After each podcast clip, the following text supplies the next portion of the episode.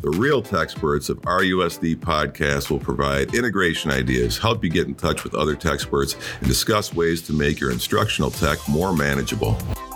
Featuring Julia Ebg. One school just wasn't enough for me.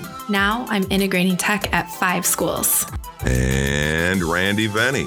I don't need to troubleshoot tech problems. My computer works for me.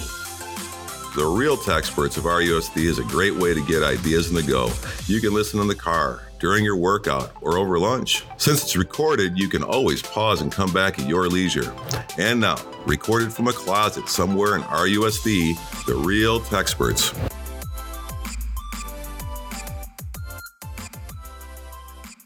Welcome to episode 13 of the Real Experts of RUSD. I'm Randy. And I'm Julia.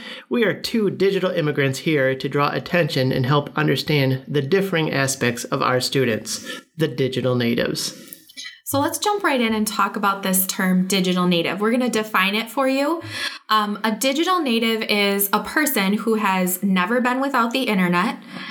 They've always had a faster, more powerful computer at their access, as well as computers and technology in general have been an integral part of their life. They can't remember a time without technology or computers. Right. And the contrasting term there is digital immigrant, which I definitely fall into that category. Julia, you're kind of on the cusp. But you do have to be one or the other. It's not like you can uh, get yourself into digital native status. As good of a user you are, it all depends on when you were born, and that's something you can't fix. So, as a listener right now, if you work with students, um, start thinking about those students and what their life is like outside of the classroom. What opportunities and interactions with technology and computers do they have? That's a really good point to start with. Right. Digital natives doesn't just refer to what happens inside the classroom. These kids have access to devices outside their classroom. Heck, most of them probably have their own phone or tablet or combination thereof that's in their hand most of their waking moments. They didn't grow up with dial up internet like I did and that intrusive noise waiting for it to connect. Or grow up with no computer at all like I did. So let's bring this back into the classroom. We want to see what kind of environment and opportunities we digital immigrants can provide for these students. We have to kind of get to their level, show a little empathy and understanding for what their world is like as people who are proficient users, users of devices. Exactly. So let's go back to that term of digital natives. Marc Prensky actually coined that term, and he has a really interesting quote that we wanted to share with you. He said, The single biggest problem facing education today is that our digital immigrant instructors, who speak an outdated language, that of the pre digital age, are struggling to teach a population that speaks an entirely new language. I, I think that's an extremely strong message he's sending out there because it is a matter of language. We have teachers, including myself, I'll, I'll be part of this, who were raised on uh, books and paper and worksheets and drawing and coloring. And that's not to say that those places don't exist in the classroom anymore, but we also have to make sure that the, we as teachers think beyond the, those uh, elements of the classroom. And meeting the students halfway, I guess, is how I think of it. Meeting them where they are. So at home, we know they have all those opportunities. I like to think, what opportunity am I giving my students in the classroom for that natural environment, that natural way that they're already accustomed to learning. Yeah, and I think it's hard. We as teachers, you know, who are the experts, the college trained, uh, college degree holding educators in that classroom, also have to realize that we have to think outside of that training, outside of what we know and what we feel is best practice, or maybe just the most comfortable practice, and actually get our hands dirty into the world of technology. And that's not to say that you need to start from scratch and only use technology just so that you can put it on a lesson plan and prove to your administrator that you're using technology for technology's sake. So I think later in the episode, we're going to talk a little bit about how that might look in your classroom and give you some tips and tricks on integrating more technology. But for right now, we're going to talk about there are positive and negative aspects of these digital natives in our classroom. So let's talk a little bit about the positive first. Yeah, first, I mean, you you have a self-proclaimed expert in your classroom. It could be that they can help you with troubleshooting. I know it's really easy to call out to your friendly tech integrator, or perhaps put in a ticket to the help desk. Um, but at the same time, you may have a handful of troubleshooters sitting right there in your classroom. Especially when you're working with those middle school students and high school students, reach out to them as a resource, or at the very least, have them be a resource, maybe not just for you, but for their peers in the classroom. Absolutely, they can they can help you and each other. Um, likewise, I think one thing that holds back uh, teachers is they have to go through the process of not only learning technology for themselves, but then also learning how to teach that technology. And that part of the learning curve may not be as steep as you'd think. These kids already have a good base in front of them. Even the little ones, even the you know kindergartners and first graders have probably held some sort of device at some point in their life. And so you can't let that intimidation factor stop you from progressing with a lesson. You know, the te- the kids will pick it up flat fast. Kind of to paraphrase off of uh, Marc Prensky there, they already know that language, and it's a lot easier to learn a language when you're little. I really like that connection. So, another positive that our digital native students have is this ability to multitask. I think as a digital immigrant instructor, I might think of that as a negative. Oh man, they're always um, having their phones on, they're listening to music while they're reading. How can they really focus? How can they be engaged and consume that information? But that's a positive. The ability to drowned out all that outside noise to us seems impossible, but these students have grown up with it. So it's really natural for them. Now, that's not to say that you as a teacher just have to start having a wide open policy of whatever distractions are happening in classroom happen, because not everyone learns that way. But at the same time, if there's a one on one scenario or a small group and they have some school appropriate music softly playing while they're working and it's actually keeping them focused, you might want to consider letting that go. Exactly. Take advantage of that.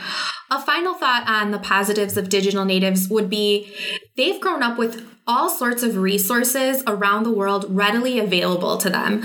So, gone are the days where you might need to write into an expert and ask them to interview, wait for that snail mail to come back and forth, and then send the interview questions. Students nowadays can ask an expert within minutes, and that is a huge positive that we need to bring inside of the classroom. Right. Gone are the days of the limited resources of uh, the set of encyclopedias, which may or may not be complete, or whatever magazine subscriptions your library held at the time. The amount of information available to these students and us teachers is mind blowing. And we need to take advantage of that. Like you said, for us as teachers to improve our instruction, but the learning experience of our students. It's just a disservice if we don't allow that gate to be open to the resources available. 100% agree. Now, that's not to say that the uh, world of the digital native is all sunshine and lollipops. Uh, there are some downsides to having them in your classroom. One of which is, uh, let's say they uh, get bored and decide that they want to do a few bad things on their computer. They want to do a, a bad Google search. They're looking up inappropriate content on YouTube that is still able to sneak through the, the district's filter. Uh, one of the things they can do is easily cover up their tracks. If they are smart and well versed in the ways of how their computer and their browser works, it may be easier than you'd think for them to hide what they've done. Unfortunately, that is a reality.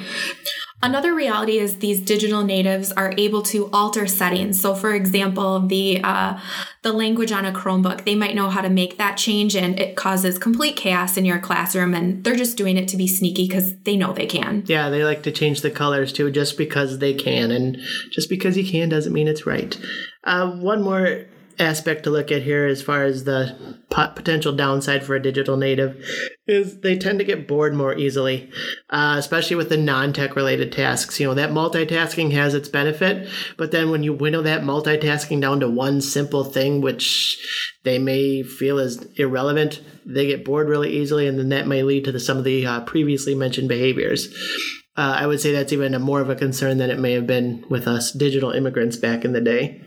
So, both in number and I would say in severity, the pros definitely outweigh the cons. The digital natives have something going for them, which is a positive that we as teachers can learn from. So, let's take a minute and talk about some real world examples of how these um, digital natives are interacting in the classroom right now. And these may sound comical to you, but we really want to take the time to make this point before we go ahead and share with you some ideas for use in the classroom. So, my first analogy would be when your students are going to share their knowledge with you in some culminating project, a lot of teachers go to the good old trifold board presentation, right?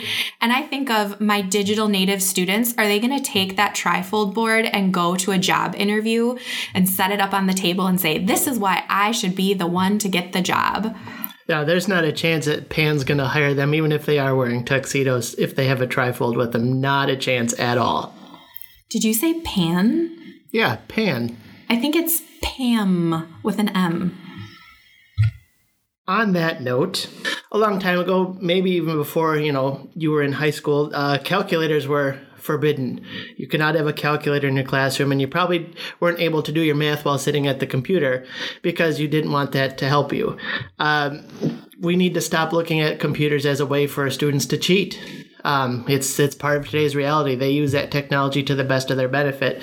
You need to teach them the skills for how they learn, and additionally, maybe using that computer as a resource for that learning opportunity. Um, same could be said for dictionaries and encyclopedias. Those old school reference materials still have their place, uh, but that's not to say that uh, just because a kid's looking up a word using dictionary.com versus the Merriam Webster in the corner, that they're necessarily doing a disservice to their education. And I think of myself in that research aspect. You know, if I'm looking for an answer, if I'm just sitting at home on my couch, I'm not going to go and pull out my encyclopedia to try to find the answer. I'm going to ask my uh, Google Home Assistant and say, hey, Google, what is blah, blah, blah? I mean, that's research right then and there. So think about how natural it is for your students and even for yourself nowadays to seek out information. Absolutely. It's it's so simple and so useful and it is still learning. Here's our thoughts on how a teacher should approach teaching a room full of digital native students. The biggest takeaway is this mind shift. Teachers need to shift their thinking towards technology. That doesn't mean that there's no place in your classroom for students to handwrite their outline of a paper, but really think about where their students are at, what would enhance their learning outcomes, and how we can support them to be comfortable with what they're already using in their personal lives. Right. Not only you know is that an opportunity for yourself as a teacher to grow, but then you're also preventing uh, potential uh, setbacks from the student's perspective. They may f- actually feel put out by having to take that step back towards. Uh, paper and pencil methods of uh, jotting down their notes. Exactly. Uh, things to remember too is as a teacher, you're a lifelong learner, which means you need to take this opportunity, this necessity to better your own skills.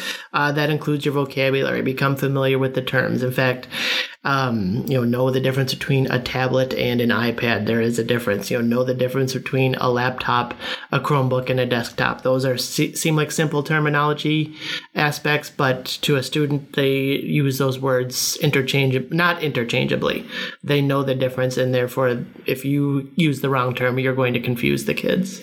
And also to model that lifelong learner aspect to your students. Don't hide from them that, you know, I'm learning too, and I'm trying to learn that vocabulary difference for example, I think your t- students are going to have a lot more respect for you when they see that learning happening right in front of them. There's a lot to be said for that human quality of teaching and that they realize that you're fallible and that you are learning along with them. I, I, that's a great point, Julia. We've talked about this a little bit before, but that empathy towards those multitasking skills that our students have already. Again, that's not to say, you know, let them go rogue and multitask and do whatever they want, hoping that they're going to complete the task that you've given them, but really support them and have that empathy towards what's comfortable and natural for them. Right. That you need to understand what's going on in their world, and I know we hear that a lot with the social emotional, social emotional learning that's going on in the classroom, and this is a much lighter aspect to that. Need to understand where they're coming from in terms of technology. Don't uh, sit there and think that they're always goofing around just because they have a device in front of them. That's another awesome point. Um, earlier in this episode, we mentioned how there's such a wide range of resources available to the students, much more than we had back in our digital immigrant days. Um, and one thing we have to glean from that is these students need those critical thinking skills to look at all of this these resources and decide what is effective and what is not, what is useful, what is not, what is accurate and what is not, uh, and therefore solve the problems that come with that myriad of information before them. So ultimately, what this all boils down to is technology is not its own content area. It's not a standalone. There shouldn't be technology time. This ties into our roles as tech integrators. We're here to help support you and your students, these digital natives, on incorporating technology throughout your curriculum into your classroom. I couldn't agree with you more on that, Julia. I think we've kind of put a nice little bow on this topic. We're going to come back right after this break with an interview with one of RUSD's students and also a digital native. We'll be right back.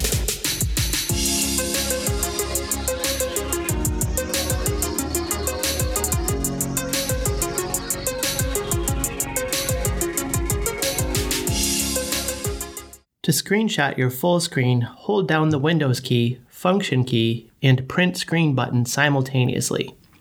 The image is saved to your pictures under Screenshots. To select part of the image, hold down the Windows key, Shift, and letter S.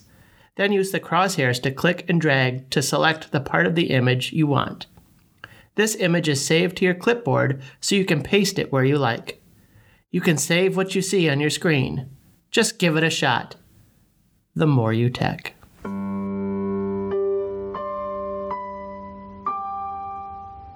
Today we're chatting with Reese, a senior in Racine Unified School District. He's a digital native, a term that we've been using throughout this episode. So we thought we'd go straight to the source.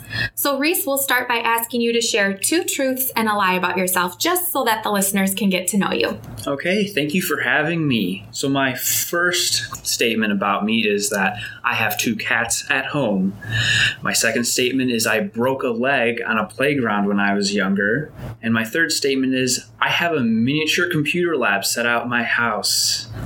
Oh, very intriguing. All three of those are very believable. So that means you're going to have to do some uh, real guesswork here, I guess, for our listeners. okay, we look forward to hearing out about that. So we're going to start with asking you some questions, Reese. So, what is a program or maybe a specific piece of software that you use in school that you think all students should have access to?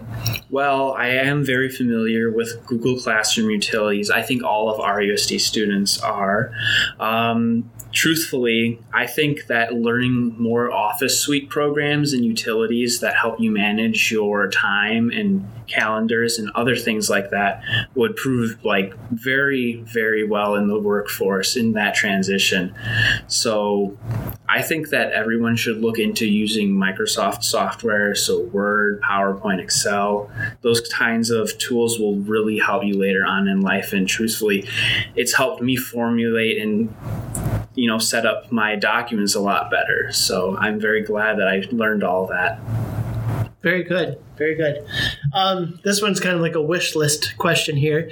If you had the ability to buy some device or an app for your school that would help the students learn, what would it be and why would you pick that? Oh, goodness. Wow. I actually would have to say something along the lines of a creative suite program like Adobe products. Photoshop is a fantastic way for creative students to learn how to, you know, learn how to edit their photos, make themselves appear in pictures like photoshopped in. Mm-hmm. Um, Premiere for video editing for kids that want to create content. And there's a plenty of other utilities. Adobe Dreamweaver, even for programming it's a fantastic source of it's a wealth of information that is used in the workforce. And i really think that that's something that our students could benefit from. So what i'm hearing is that you, you like the more creative elements of technology in the classroom oh, not yes. just research and uh, regurgitating a, a typed document. Right. I do both on the daily basis. So there's that balance between work and play in like in education that should go together with curriculum Hmm, that's an interesting viewpoint. Very wise beyond your years. Thank you. okay, so has there been a time in class when you've helped a teacher solve a tech problem? Actually, Today was one of them. Okay. Uh, during finals, after I completed my work, I was approached by one of my teachers who had a problem with their laptop projecting because they wanted to project the instructions for their next class. And I was able to help set them up for dual displays, which would allow them to, you know, show what's on their computer on their projector. So, how did you come across that knowledge? Well, I gained it from working at Racine Unified School District. I am a youth apprentice, and truthfully, it's been a fantastic time. I've learned so much about working in computer sciences in the workforce, and I really don't think that I would have gained that knowledge just from a class or at college. So I'm really happy to have this experience. That's that's very cool. You kind of that little role reversal there, but you were able to apply some of the knowledge you've learned uh, in a position of uh, employment too. That's great. Thank you. So, it, just so it's clear for you uh, listeners out there, just because Reese has this position within the district and is learning on the job, so to speak, doesn't necessarily mean there aren't students within your classroom who can also lend a hand. Uh, you know, all your students are probably much more tech savvy than you'd think. So, Reese, how much time do you spend using technology at home versus at school? You know, the same, a little bit more, a little bit less? I would say just because I love computers and I work with them almost constantly, and I, I just answer that question right there. I'm almost always on a computer. That doesn't mean I don't enjoy drawing and sketching sometimes, but just because I love technology and I'm going into a career field in college with a with this pursuit, I think that I just I use technology more than the average student. So I definitely spend more time with technology at home. Cool. So you get your, your more than fair share amount of screen time. Oh, yes, definitely. a little too much. Reese, do you prefer having a device in front of you to read off of, or would you prefer a textbook? Well, since I did grow up at a time where technology wasn't always readily available in the classroom in the early 2000s, um, you'd have to go to the computer lab because laptops weren't that great and they were expensive. So, learning by textbook is something that I had to do when I was a kid. And I think that's how it should be. Everyone should learn how to pull information from text. That's essentially what you're doing in English class.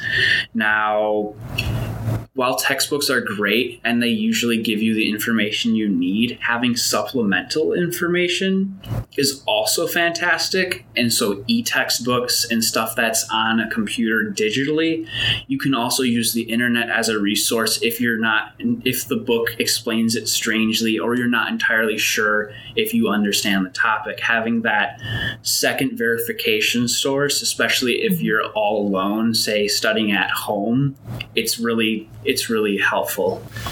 Sounds like you could teach a class on research skills just from that statement alone, Reese. Well done. Uh, so, one last question to kind of wrap it up here. We know your time is valuable. How do you see technology playing a role with your future college or career plans? Well, as I expressed before, basically technology is going to play a role in every part of it. I'm going into computer science or engineering, and you know, in the workforce, you just need those technology skills. So, it's especially important that you know or have an idea of what you're doing and how technology will find its way into that. A lot of office work nowadays isn't done on typewriters or word processors, it's done on computers. So having that digital knowledge will always help someone work their way into the workforce. Awesome. Well, thank you so much for sharing your time and information with us, Reese. We really appreciated this conversation. Yes, thank you. Yes, thanks for joining us, and uh, we'll be right back after this break.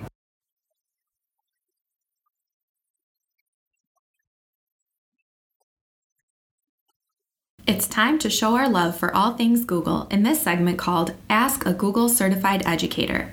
This letter comes from a teacher at Case. Dear Google Certified Educator, I want to make digital worksheets for my students, like those ones you can buy on Teachers Pay Teachers. What program would you suggest using to make these digital worksheets? I'm looking for something user friendly and easily accessible. From Curious at Case. Hey Todd, can you field this question for us? Dear Curious, I would suggest using Google Slides. Some people refer to Slides as the Swiss Army knife of G Suite, as it is so versatile. It's so much more than a presentation tool. You can change the slide size to match a piece of paper. Text boxes, word art, and images can be easily manipulated to create the digital worksheet that's TPT worthy. If you'd like to make the worksheets digitally editable, you can even add text boxes as placeholders so that students can type directly on the worksheet while in slides. Take some time to try a few options. It will become more familiar the more you work with it. Your tech integrator can also help you with this tool. Thanks for the letter, Todd.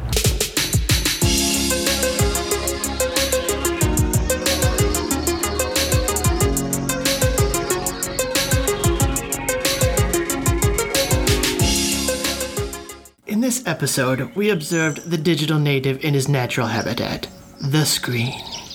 We learned how the digital immigrants, also known as teachers, can attempt to seamlessly enter the environment of the digital native. Our main subject, Reese, helped us understand the traditions and habits of the digital native as they make their way through the corridors of academia. If you have comments or questions for us, email the show at techsperts at rusd.org or send us a tweet at realtechsperts. Follow the Tech Integrators on Facebook and be sure to subscribe on Spotify or Apple Podcasts. And most importantly, stay techie, RUSD. This episode of Real Techsperts of RUSD was produced using Adobe Audition. Musical pieces were excerpts from Where's My Jetpack and May the Chords Be With You, both by Computer Music All Stars, courtesy of Free Music Archive, distributed on iTunes, Google Podcast, and Spotify via Anchor. Copyright Racine Unified School District.